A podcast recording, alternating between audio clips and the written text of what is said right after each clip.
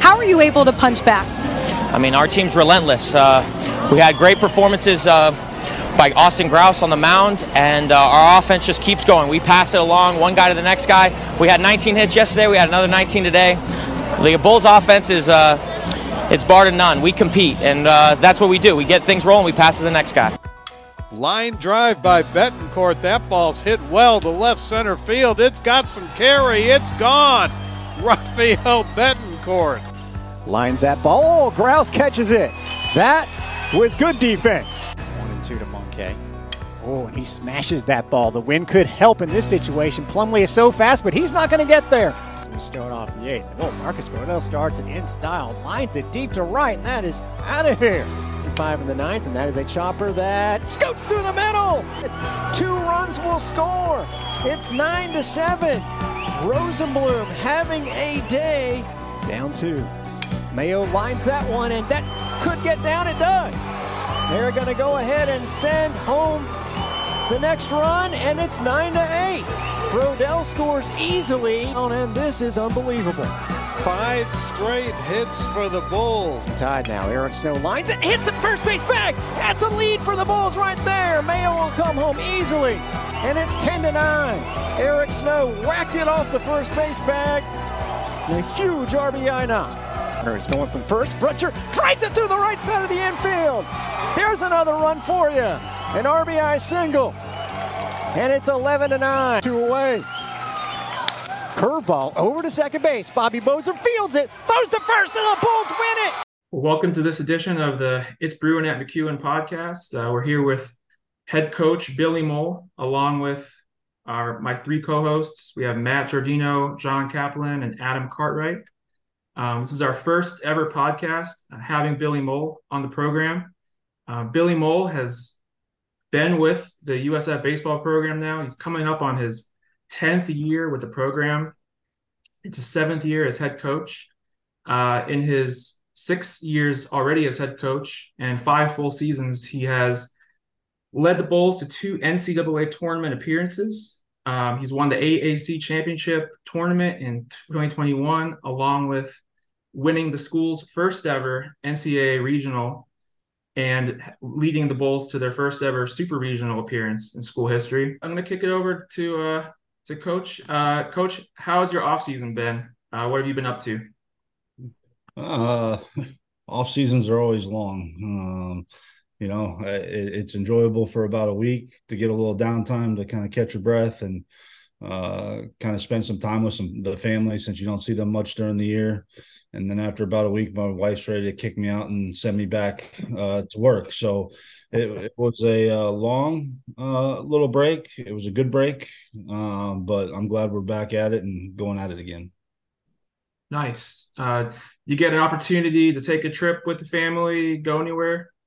Yeah, we took a little time. I I took uh, I took Hunter, my son, uh, up fishing up in Lake Michigan for a few days, and then he's into the travel ball stuff now. Uh, so we took a little pid, uh, trip up to Pigeon Forge uh, for about okay. six days to kind of watch him play and you know kind of watch the little guys get after it, which is kind of refreshing for me. That's awesome. Uh, so what position is he playing? Uh, he's a first baseman. Um, he's kind of like his dad, lacks speed, but he's got a little hand-eye coordination, has a little little power. Uh, just, uh, the running thing is uh, not his deal. any any potential of a, a, switch to the mound one day? You know, I don't. I don't think he. Uh, I think. I think he's happy at first base. I think uh, when he gets on the mound, he knows that my expectations are a little higher. So I want him to have fun right now. He's young. I just want him to enjoy the experience right now. That's awesome. I really, I really like that. Awesome. Well, hey, I'll uh I got my three co-hosts here. Um I'll kick it to uh to John first. How's it going, coach? Um thanks for coming on. Um so I wanted to talk about uh your coaching style and um your obvious tournament successes that you've had both here and before coming to USF. Um, we had a really notable tur- tournament run, um, obviously in 21, but this past year as well. Um, what's kind of helped you with that success in a tournament style baseball? And how does it differ from you know coaching a long regular season? Uh, you know what? If I could put my finger on that, I would, I would, I would have the answer for that. Um, you know, when when you get to tournament time and you're in the position that we're in, uh, it's it's house money at that point. It, it's win or go home. Um, and those kids go out, they have a lot of fun. Um, they play loose, they play free. Guys like Ben Rosenblum, who struggled through the regular season, decide to go off and bring energy to the team and all that. Um, you know, and not to mention, you know, it's all about who's on the mound that day. Do they have a good day? Do they have a bad day? If you have a good day, you got a chance to win the game. Um, so we we did make that run last year, uh, a little too late. Uh, should not have been in the position we were, but there's no there's no answer to you know for anybody can play good for a game. Anybody can play for two games. It's keeping the consistency to play 56 consistent games, uh, and that's the key focus for this year. Very good, thank you. Awesome, and I'll uh, I'll kick it to Matt. Yeah, so uh, obviously you made a couple of coaching changes this off season, and obviously you've worked with them in the past. You know, what's that like bringing in two guys that you're really familiar with, and um, you know, seeing how that you know looks for this upcoming season? Yeah, so both those guys have been here when we've had the most success. Chris Cates, uh, obviously, when we went to the regional in 15 and 17, uh, Coach Kunkel was a huge part of that 21 team. Um, both both know what it takes to win at a high level. Both are very relatable to the kids. Um, you know, I felt like I, I, feel like we have two really good offensive minds, two guys who really know the game in and out, and, and really the relationship piece with the players, being able to keep up with the new school way of thinking, but still maintain the old school values, uh, is something that's important to me. And was that uh how was that phone call when you when you called both of those guys up? Were they pretty excited? Yes, yes. You know, obviously, you know we we've had track record. I've had track record with both of them. Um, they're they're not only coaches, they're family to me, and they were both uh, thrilled. You know, Cates being from Tampa, and Tampa is his hometown. You know, I think it. I think it definitely means a lot, and obviously Kunkel. We wouldn't have been where we were in 21 without uh, without Alan Kunkel and some of the players he was able to bring in for us. Yeah, I saw a couple things about Cates and his uh, collegiate baseball career. He uh, was a pretty incredible player himself. Um, but also with with that too, I was kind of worried. Uh, con- I, I was kind of going to ask too about you know what are the things that you think they're going to bring to the table in terms of their skill set and uh, what type of energy they're going to bring to the program. Yeah, the one thing I tell you about Cates, he, he's a high energy guy. You know, he's going to coach third base for us. Um, you know, he is a he was a self-made player. He's become a self-made coach. Uh, everything he's gotten, he's earned. He was a really good player. We played against each other. He'll tell you this. He owned me. Uh, he, I think he had three or four. Doesn't let that go. Um, but he's going to bring energy. He cares about the kids. He wants to make the kids as good as possible.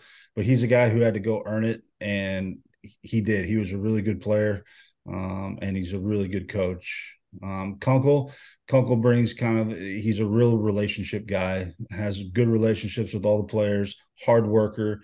Uh, from a recruiting standpoint, he's got connections all over the country. Um, but in terms of hitting and stuff like that, he the guys buy into what he says. He's he's not old school. He's more so new school. You know, kids in the phone in the phones today. You know, they they question things here and there. He's on top of it all. So he brings a ton of value to us. Um, I'm excited to have both. They kind of uh, balance each other out, um, and and they bring some different dynamics that we haven't had in the last few years. Awesome. Awesome. Uh, hey, coach. Uh, just wanted to ask you about the transfer portal. This has kind of been something that's kind of grown and evolved during your tenure here. How how do you manage that when it comes to building your squad, kind of on a season to season basis? You know, it's kind of a double edged sword. Um, mm-hmm. it, it is what it is. It's there. Um, yeah. I don't love it. You know, I'm a big believer when you commit to something, you commit to it, you follow through. Obviously, we're in a different day and age, and you know, I mean, just look at Colorado's football team right now. I mean, they made the most out of the portal, and and it paid off. Um, for us, you know, we lost a, a couple players to the portal. uh, but we gained we gained we gained some too. So the jury's out. I'd prefer not to build our team off the portal because you never know what the portal is going to produce. I still like the high school kids. The high school kids are going to come in and develop and hopefully be here three, four years. Um, you know, the Eric Snows, the Bobby Bozers, the Drew Brutchers, those guys of the world. Um, um, those guys are as loyal as it gets, and I'm glad they're on our side. Um, but the portal is definitely something that, it, at least if you're in a need for something immediately, uh, it's an option. And what's one of the you know reasons that you think that so many players have stayed with USF? You know, guys like you know Eric Snow and Bobby Bozer, they've had incredible seasons. And um, what do you think it is that keeps them coming back to USF and wanting to be a part of it? Probably a better question for them. I would like to think it's the fact that they've they've played every they played every day here. Uh, they've developed. Uh, both of them have accolades, you know, and in order to make it to the next level, you got to play and you got to play consistently. A lot of people, a lot of people play and they they think the grass is greener on the other side, and you see a lot of careers come to a close at the end of their college season. There's a bunch of guys in the American a year ago who transferred out to bigger and better and brighter lights and you know they they had very average careers at their next place and you don't see them playing pro ball uh, i think with the the amount of guys that we put into pro baseball and the success they've had in pro baseball guys buy in and know that you know you dominate here at usf you dominate in the american and you get drafted you're ready for pro ball and ready to play. Like that. Um all right my turn. So um coach um you know, based on the the coaches that you brought in and and, and Chris Johns coming back, um, kind of working more with hitting and positional players and things like that. Uh, there's not really, from my perspective, what I could tell is a clearly defined uh, pitching coach. Do you feel like that's something that you're going to be more involved in this year? What is the plan for that? I'm going back to it. I'm going back to what made us successful in the first place. Um, you know, as a young head coach and trying to balance everything and, you know, being like, oh, let's let's hand the keys over here. Let's let's kind of let go. Um, you know, I got to the point where I was like, you know what, this is why we've been why we've had successes, why we've been good, because we've always been able to pitch. Um, so to me, it's like you know, there's a lot of guys out there that do it. John Savage at UCLA, Kevin O'Sullivan at Florida. There's a lot of guys that do it, and that's my biggest strength that I can bring to make these guys better. And it was my decision to go back and and start working with these guys full time again. That's awesome. And how has that transition been so far? I know it's really only the maybe second week of your guys' practices, but how how have you liked kind of getting more into that on that side of it so far? I love it. Like that's that's been my whole niche. That's been what I've done my whole life is be on the mound. Um, you know, and it's you know, Coach Whitson did an, did a did a great job. Unbelievable human being, uh, young guy, uh, who I have nothing but respect for. But it's kind of like when it, it's it's kind of like when you were the guy beforehand. It's you're always looking down, and you know, it was kind of just time to like you know, for him personally, for his career, he needed to go kind of fly and do his own thing. And for me, this is my biggest strength, and I'd be doing this team a disservice um, if I wasn't the one doing it. I like that. I like that. I'm looking forward to uh, you know seeing you have that influence on pitching staff and talking about the pitching staff. I, I this is what I wanted to mention earlier. Um, you know, your final year when you were solely focused on being the pitching coach I think was 2017. Is that right? And that starting rotation was unbelievable. I mean, you had three guys. The highest ERA was 3.2. Uh, one of them is now an MLB All Star. One of them is a regular major leaguer. Another has been in the major leagues. Um, could you talk a little bit about, you know, those three guys and like how you help them maybe progress because I know you got here in 2015. Um, maybe just talk about your your journey, kind of reflect on your days as a pitching coach, and maybe that'll obviously translate to what you're doing now. Yeah, I mean, first off, all of them were very talented. Obviously, Shane was a different in a different stratosphere in terms of arm talent. I mean, he just made everything really easy. Um, you know, Shane and or I mean, uh, Phoenix and Pete, uh, both really competitive guys who had a chip on their shoulder. They were guys who Phoenix went to Daytona State, Pete went to Palm Beach. They were both JUCO guys. Both had a chip on their shoulder. You know, if Pete didn't get hurt in junior college, there's a good chance he was a draft out of out of Palm Beach. Um, but both those guys, you know, they were super competitive. They they had good stuff. Their stuff got better as they go as they went. Obviously, Phoenix first year with us, it was kind of up and down, and then his second year, he was lights out.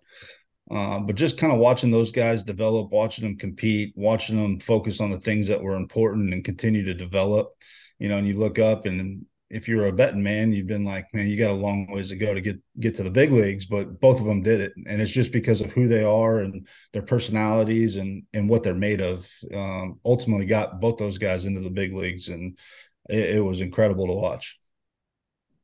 So that's really awesome. Nice.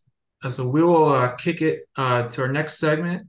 Uh, we wanted to kind of ask you some more personal questions, kind of get to know you. Um, I'll kick it to Adam. Hey, coach. So uh, I like to kind of shop local, and I really like the kind of mom and pop style restaurants. So I just kind of wanted to ask if there was any local eateries around Tampa Bay that you like to frequent that maybe we could check out. You know, I'm kind of a homebody. Um, oh. I do like food, but one of my favorite places, and this was probably uh, it must have been five or six years ago at this point, North 30, North 30 mm-hmm. uh, Sports Bar. Um, I walked in there one day right when it opened. I got to know Eli and Iris, uh, the owners, and they're like my second family now. I mean, in terms of if I want to go somewhere and just kind of relax and not be bothered, um, that's my place. They they treat me really well. They treat all of our. They've got a good relationship with the athletics department. Do a lot of. They do all of our pregame meals. Um, that's a that's a place I like to go hang out. And then my favorite restaurant when I got down here was Jackson's Bistro down on the water in downtown Tampa. Like get a little sushi, you know, maybe some brick chicken and just sit there and hang out on the water. Awesome. We'll have to check those places out. Um, so on that topic, coach, um, you know, I follow you on Instagram and uh, I'll see sometimes you post, you know, some barbecue or maybe you're smoking some meats. Um, seems like something that uh, another uh, something you're pretty skilled at, from what I could tell from the pictures. Uh, could you talk to me a little bit about what what you're doing there? Like, what's your go tos? What's your what's your process like with with those kind of things? Yeah, so I don't have I don't have many hobbies. Fishing's one of them, and then if I want to let off some steam, I like to fire up the smokers. Um, you know, the players the players are dying. They're they're wanting to come over for me to smoke, and that's a lot of mouths to feed. Uh, but no, I normally you know like last weekend it was a couple pork butts. My kids like smoked chicken wings. They don't like the, hmm. the fried chicken wings, so I'll smoke them some chicken wings. Uh, brisket's a big one in our house, um, but it's nice. I just sit out on the patio, kind of chill out, and that's kind of my decompression is uh, is smoking stuff. Nice, that's awesome. I think you told me once you uh, had a cookout um, with uh, crawfish. You do that as well. Yeah, normally for the Super Bowl, we'll have a crawfish boil at my house. Obviously, being from you know being in New Orleans for seven years, uh, I'm trying to introduce crawfish to these Florida boys. I think I got most of them hooked. That's funny. Yeah. cool, cool. All right, man. Okay. Canes, uh, Canes, okay. Oh, nice. Canes is yeah. Canes is real. Nice, nice. Yeah, okay. my wife worked at the first one in New Orleans. Yeah, the Canes is Cane the Canes and the Canes dipping sauce. Coach Cates' favorite place is Ooh. Canes. Nice. Oh yeah, well, we take specific trips, you know, over to Clearwater now to get that. Sweet. Cool. So uh, I guess I'll ask the next next question. So obviously you started out your career as a pitcher at Tulane and you had a lot of success during your time as a pitcher as well. Uh, you know, one thing I'm kind of curious about is, you know, your experiences going to Omaha and, um, you know, what was the makeup of that team? What made that so special? And overall, what was your experience like getting to that point of college baseball? It was definitely a process. Uh, I remember my freshman year, I think three out of every four games started that year were by a freshman on the mound, which is not heard of in college baseball anymore. Um, yeah. That we ended up going to a regional at LSU, got eliminated by LSU. Um, the following year, we came back. We were all now sophomores. Uh, we ended up pushing our way to the super regional over at Cal State Fullerton. We ran into a guy named Jason Windsor and Ricky Romero, both big leaguers. Mm-hmm. Uh, Chad Cordero, you had Kurt Suzuki behind the plate, Jason Turner at third. Um, they were a really talented team, and we lost. We went we went 0 2 there. And the following year, we returned pretty much everybody again, but we ended up landing a big transfer and guy named Micah Owings. Um, and that kind of put us over the top. That that led to us. I, I think we were 56 and 10 that year. Um, but it was just the hunger of each year after what we went through. It was okay. Mm-hmm. We went mm-hmm. to a regional. Okay, now we got to get we got to make the next step. And the goal was always to get to Omaha. And we were a really talented team. Um, you know, we went to Omaha as the number one seed. Uh, but it was it was a group of guys who were absolutely selfless. Like it was it was pull on the rope with everybody. Um, guys guys back then it wasn't I'm I'm upset I'm not playing. It was man we're part of something special and we're gonna all pull on the rope in the same direction. That's awesome. Definitely a, a good thing to live by and hopefully uh, you know some of the younger kids can take note of that as well. So uh as a pitcher myself, you know, uh, when somebody says, you know, what was the best game you or most memorable game you have on a mound, I can all I can always think of one or two. What uh, what would you say um, was your most memorable game on the bump and why? We went to Omaha in 05. We we got eliminated by Baylor. Texas ended up winning the national championship. They beat us in game two. Um, I was warming up in the Baylor game, and we blew we blew a nine run lead, so I never got in. And uh, the very next year, my senior year, we opened up at Minute Maid Park against Texas, who was the number one team in the country, um, and that was my best outing. Seven innings, I can't remember my exact line. We won the game. At the end of the day, that's all I cared about. We won the game. Yeah. And that, you know, being a Houston kid who was recruited by Texas and I ended up committing to a little school in New Orleans. Uh, mm. That was a big deal. That's incredible. Um, I'm actually from Dallas myself, and uh, I grew up a Texas fan. So um, you, are definitely well versed with the uh, the Augie pride that uh, comes with UT baseball. Um, and also, I think in 05, that was when they won their, I think it was like their sixth national title. Uh, I grew up a huge Texas baseball fan. Um, but also, uh, I have Matt and Mark in my fantasy football league this year, and I'm about to take their lunch money. And I was wondering, uh, do you have any fantasy teams this year? Yeah, we play for fun just amongst the coaching staff. Coach Cates uh, is kind of the ringleader of it, but I, I mean, even we've been probably doing it. Mike Radomski, who was one of our SIDs, uh, who was killed in a fatal car accident. Uh, we have a league called Live Like Mike, and all of us who are involved and around at that time, we we continue to play, and uh, just for fun, and uh, we enjoy it. That's really cool. So yeah, next segment, Coach. Uh, I uh, just wanted to kind of talk about you know maybe like your coaching philosophy and kind of the way you go about it um, as a whole, and maybe just some things about being a, a college baseball coach in general. Um, so I'll, I'll, let Matt kick that segment off. Uh, yeah, so obviously it's a, a busy time being a college baseball coach. Um, you know, how do you guys make time for evaluating talent, and what are the things that you're looking for in uh, these young kids in terms of their characteristics, their overall character uh, to be a USF Bull? Yeah, well, number one, you don't make time for it. You you, you do it. Um, that's kind of the lifeblood of your program is recruiting. Recruiting never stops. Uh, you're always constantly evaluating, uh, making phone calls, all that. In terms of what you look for, um, obviously talent wins out. You're trying to go get the big, fast, physical, uh, left-handed hitter if you can. Uh, from a pitching standpoint, I want to see guys who can spin it, uh, spin it well. You know, the Orion Kerkerings of the world who could really spin it, and then you see the velo come. Uh, I want to see pitchability. Uh, I think that's one thing that's kind of been lacking lately. Um, but I, am a big on pitchability. Um, but then the most important thing is getting the right kid. Um, you got to have blue collar type kids. You got to have kids that have that are the Phoenix Sanders and Pete Strzelecki's of the world who have a chip on their shoulder, who want to prove the world wrong. Um, you can't go for the country club kid who thinks he has it all figured out and doesn't want to work and has all the answers. You want the blue collar kid who's going to run through that wall for you. You want that pitcher who might be 5'10, but he's going to give you everything he's got he's going to he's going to punch punch punch until he knocks you out. To me that's the the biggest thing that I've learned in the last 10 years is character matters, work ethic matters. Um, how tough are you when the times get tough? You know, are you going to fold? Are you going to give in?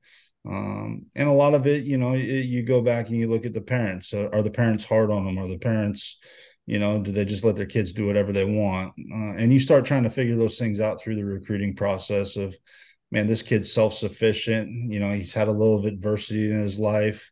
Um, because we can go through all the the best players that have played here. All they've all gone through adversity at some point.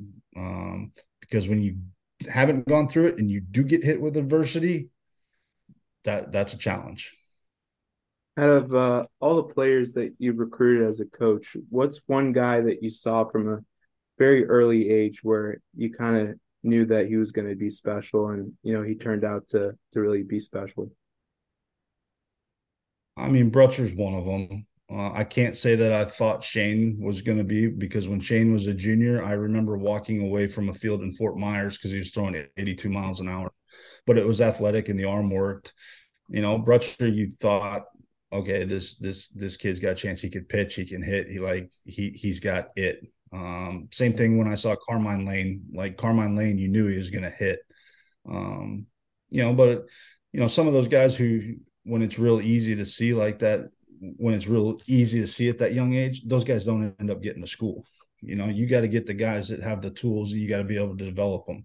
All the guys that we've had go on to the big leagues, with the exception of Shane, who came back from Tommy John on fire, uh, those guys have yeah. all earned their way to the big leagues. It's not like they were just naturally more talented than everybody else. They put in the work. They made themselves really good players, and they kind of got the fruit of their labor once once it was all said and done. Awesome. Thanks, Coach. Hey, Coach, this question might be just more about, you know, being a coach on campus, but uh, how have you seen USF athletics evolve kind of over your nearly 10 years here? And how do you feel about the direction that it's going? Yeah, I mean, there's been a lot of change in 10 years. Um, you know, a lot, a lot of positive changes. You know, obviously at the end of the day, all that really matters is wins and it doesn't matter what sport it is it's wins. You know and what goes along you know what what leads to wins? Having good coaches which i believe we have we have good coaches but also being able to support these student athletes in a new era of nil where you know it, it's not what we're used to. You know used to be you were grateful that you got your education paid for and everybody was kind of on an even playing field. It's not an even playing field anymore. Um, you got to have the investments in the NIL. Obviously, Mr. Kelly has done an incredible job investing in the facilities. The facilities continue to get better and better. The new IPF, the stadium coming, a baseball, softball clubhouse coming. All that stuff matters to recruits. Um, it all matters. So, you know, I think the trajectory of this place is big. We just need more support in those areas because at the end of the day, why is Colorado football where they're at? Obviously, they've got huge NIL deals and everything else, and you, you really see it at the Power Five level. Um, you know, in terms of the money that is being spent. Interesting, and I think that kind of relates to uh, what John wanted to to mention as well. Yeah, absolutely. Um, speaking of NIL, it's a relatively uh, newer topic for myself uh, included, but um, how has that impacted like um, your recruiting, your coaching, or uh, in terms of like retaining players or or getting new talent to come to USF? How has NIL impacted that? I mean, it's a big deal. Um, you know, I feel like out of all the sports at, at USF, we've we've really pushed the envelope with the NIL stuff uh, as as much as we possibly could. You know, I'd like to say I was just a baseball coach, but I feel more like a general manager these days in terms of the things that these kids are looking for. Um, but it, it's very important. I mean, I feel like we lost a player because of NIL because somebody was able to go bigger and better. And it's not like I have a credit card and can and promise it. It's I, I didn't have what he was getting. So um it, it's it's a big deal. I me personally, I don't love it, but it's it is where we are. Like it that's where we're out we are today and we gotta we we gotta play the game. Yeah, that makes sense. And uh, coach, I wanted to kind of ask you a, a more general question. Um, you know, being a coach, um, I feel like, uh, from my understanding, I think you've done that since your um, playing career ended. Is that right? Did you go into coaching right away? Yep. Okay. And so, what what what what keeps bringing you back every year? Um, what is your what would you say is like your why for being a coach, and why do you and then in addition to that, you know, why do you enjoy it?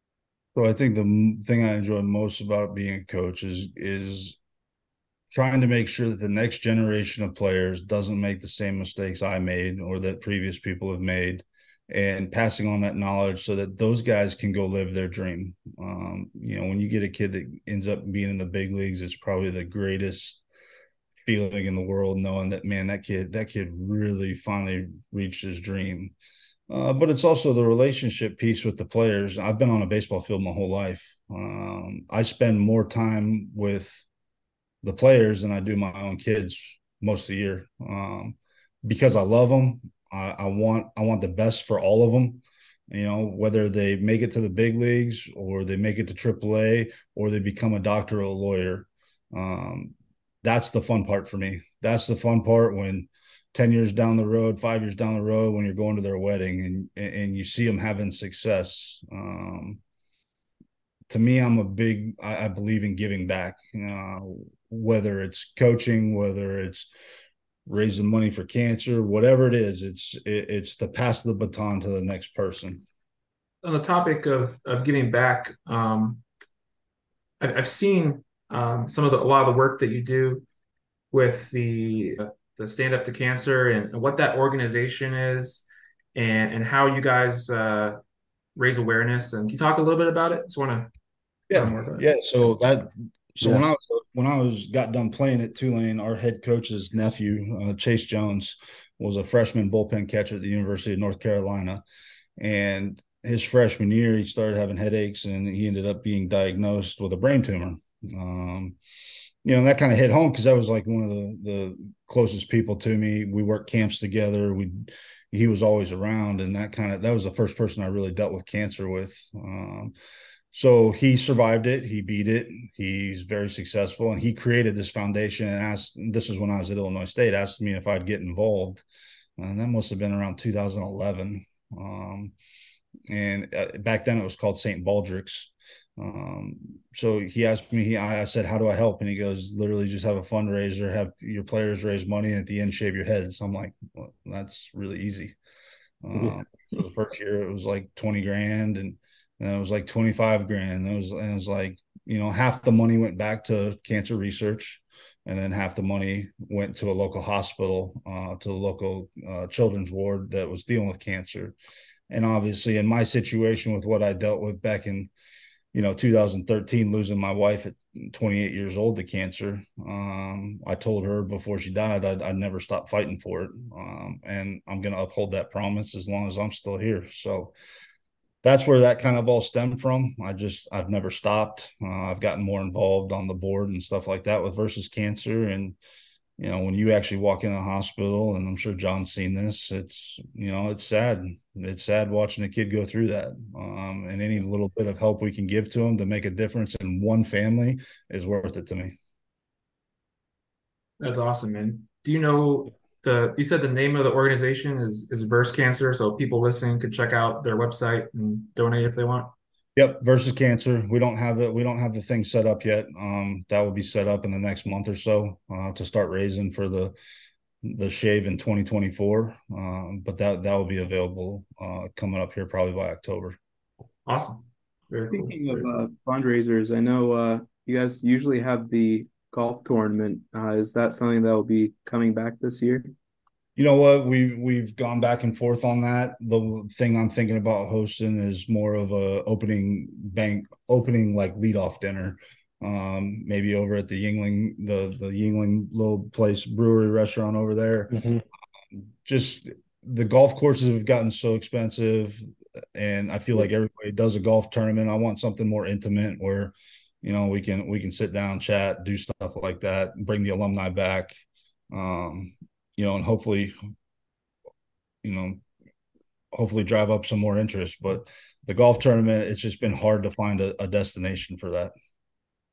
Yeah, that makes sense. Uh, I I definitely think that you know we could help get that place sold out too for you. That'd be great. Cool, cool. Well, hey, uh, we'll kick it to our last segment. Um, I just wanted to open it up to any of the guys if they had any questions for you uh, about the upcoming season. Uh, I know that you guys started fall practice recently, and it was recently announced that you'll have a fall game at Stetson, and along with the annual Green and Gold, you know, World Series. Um, but I'll open it up to uh, the guys. Yeah, I'll go ahead and uh, start. Um, is I have a few questions, um, kind of in the direction of the uh, pitching staff. Um, is in terms of methodology, what changes can we expect to see um, from both the starting rotation and bullpen this season with you at the helm and um, really being the sole uh, coach focusing on pitching this year?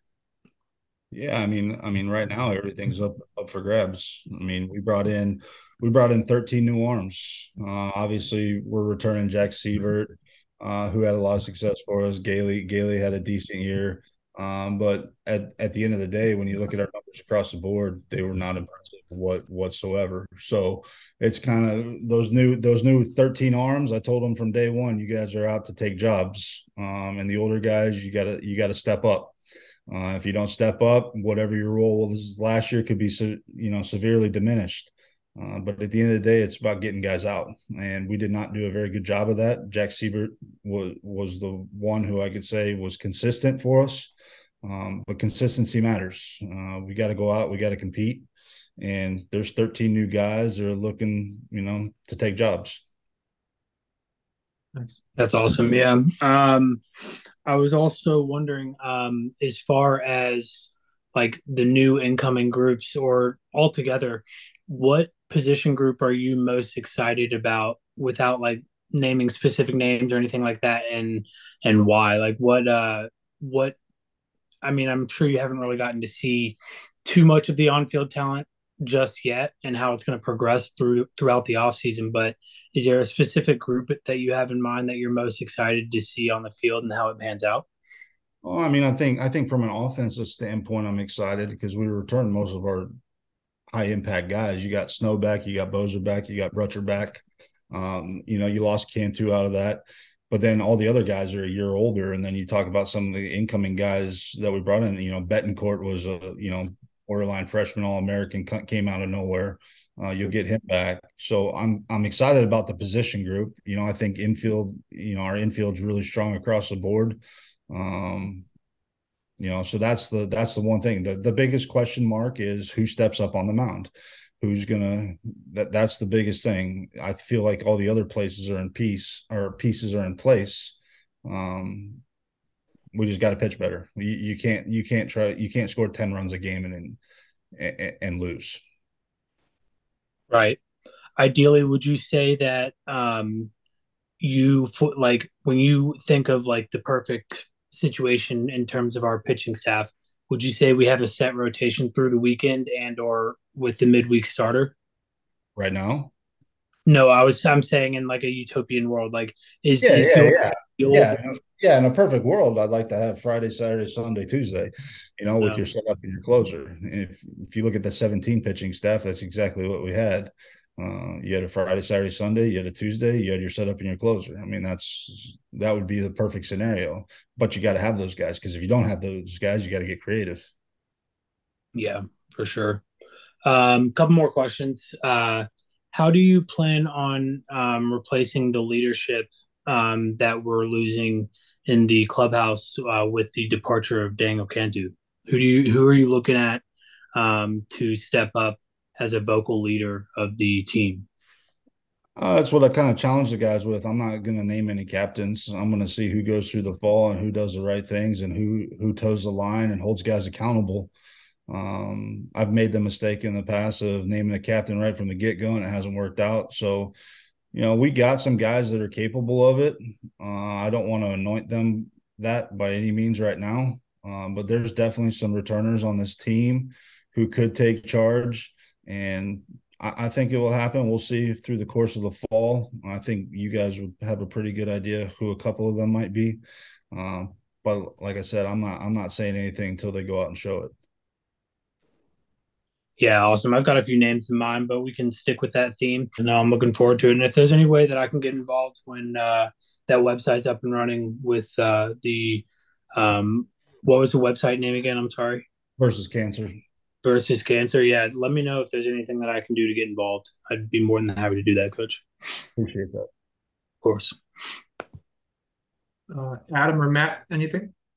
Yeah, I have uh, just one more kind of overarching question in terms of, you know, what are some things that you're looking for from your team this year um, that, you know, maybe didn't lead to some success last year, but what do you think is is going to really make a difference this year? Obviously, I think personally speaking, just having you as a pitching coach is going to make a big difference. But um, what do you think are some of the things you're looking for? Yeah, uh, yeah, that's that's part of it. But I think the the thing is how they go about playing the game every day. Um, if you look at us through the first, I don't know, fifty five games last year, you look at our our athleticism didn't match what our stats said. Um, we hit some home, we hit we hit quite a few homers. We hit more homers than we have in probably twenty years. But you look at our double production, it wasn't good, and it wasn't because we weren't doing it. It was because man, you got to play the game with your hair on fire. Um, you know, our stolen bases, I think we had, uh, I haven't gone back and looked, but we ended up with 39, but I felt like we stole 20 of them in the last three weeks of the season. um, you know, just playing the game aggressive, applying the pressure, um, you know, taking runs when they're given. You know, I don't know how many times runner on third less than two outs you know, and and we don't get the guy in. It's just all the attention to detail, how hard we play the game uh, from a position player standpoint, and then from a pitching standpoint, it's not being afraid. You know, the walks, the hit by pitches, you know, attacking hitters, throwing good strikes. Um, you know, staying within the strike zone. You know, the, I think you know, offense across the board is up in college baseball significantly, and I think part of that is strike zones are way better uh, with all the the in stadium data stuff that the umpires get their report on. It's not like Greg Maddux back in the day where you throw ball two feet off the plate and you get the mm-hmm. strike. The strike zones are way tighter. So if you look at offense across college baseball, maybe some of it's the ball, maybe some of it's the bat, but umpires are a lot better at this level than they ever have been. And you got to be able to pitch to it. Makes sense. And uh, I guess also a part of that too is, you know, keeping your players motivated and uh, you know how do you keep your players motivated i guess is the the question that i was going to ask. You got to bring it every day. You got to bring the juice every day. There's no days off. Um, you know and it's got to be a collective staff effort. It can't just come from one person. It's got to radiate down from me uh, to the assistant coaches to the trainer to to everybody involved with the program um, you know, the expectation are, are the expectations, uh, and and they got to be followed through every day, um, and that that's from the top on down. Awesome, that's really awesome to hear, and uh, I guess I'll kick it off to Adam if he has any closing questions. Uh, yeah, just real quick. I don't want to take up too much of your time, but when you were discussing the assistant coaches, you talked about uh, one of them having a new school kind of mindset and kind of new school thinking. And I just kind of wanted to ask, how do you balance that new school analytical style of coaching versus the old school kind of philosophical gut feeling? Uh, is it a balance? Do you lean one way to the other? I feel like it's I feel like every coach kind of has their own style when when incorporating analytics and data. I, I think from just a, a, a swing mechanics standpoint and an approach standpoint, Obviously, I think there's freedom from player to player, but old school in, in terms of getting a bunt down, executing hit and run, um, running hard 90s those those are have to be consistent you know in terms of the new age and all the different stuff you see. I think it's important because there's a there's a lot of smart people out there with good information but in terms of old school it's we're going to play the game right we're going to play it hard we're going to move and runner we're going to get them over get them in uh, and, and, we're still going to hit our doubles our triples and our homers um, but we got to play the we have to have old school values with a new school approach awesome Nice. And uh, I think that's all we got. Um, Coach, we really appreciate you uh, jumping on the podcast with us. Um, we look forward to you know coming out, maybe watching some fall scrimmages and uh, seeing seeing the season progress.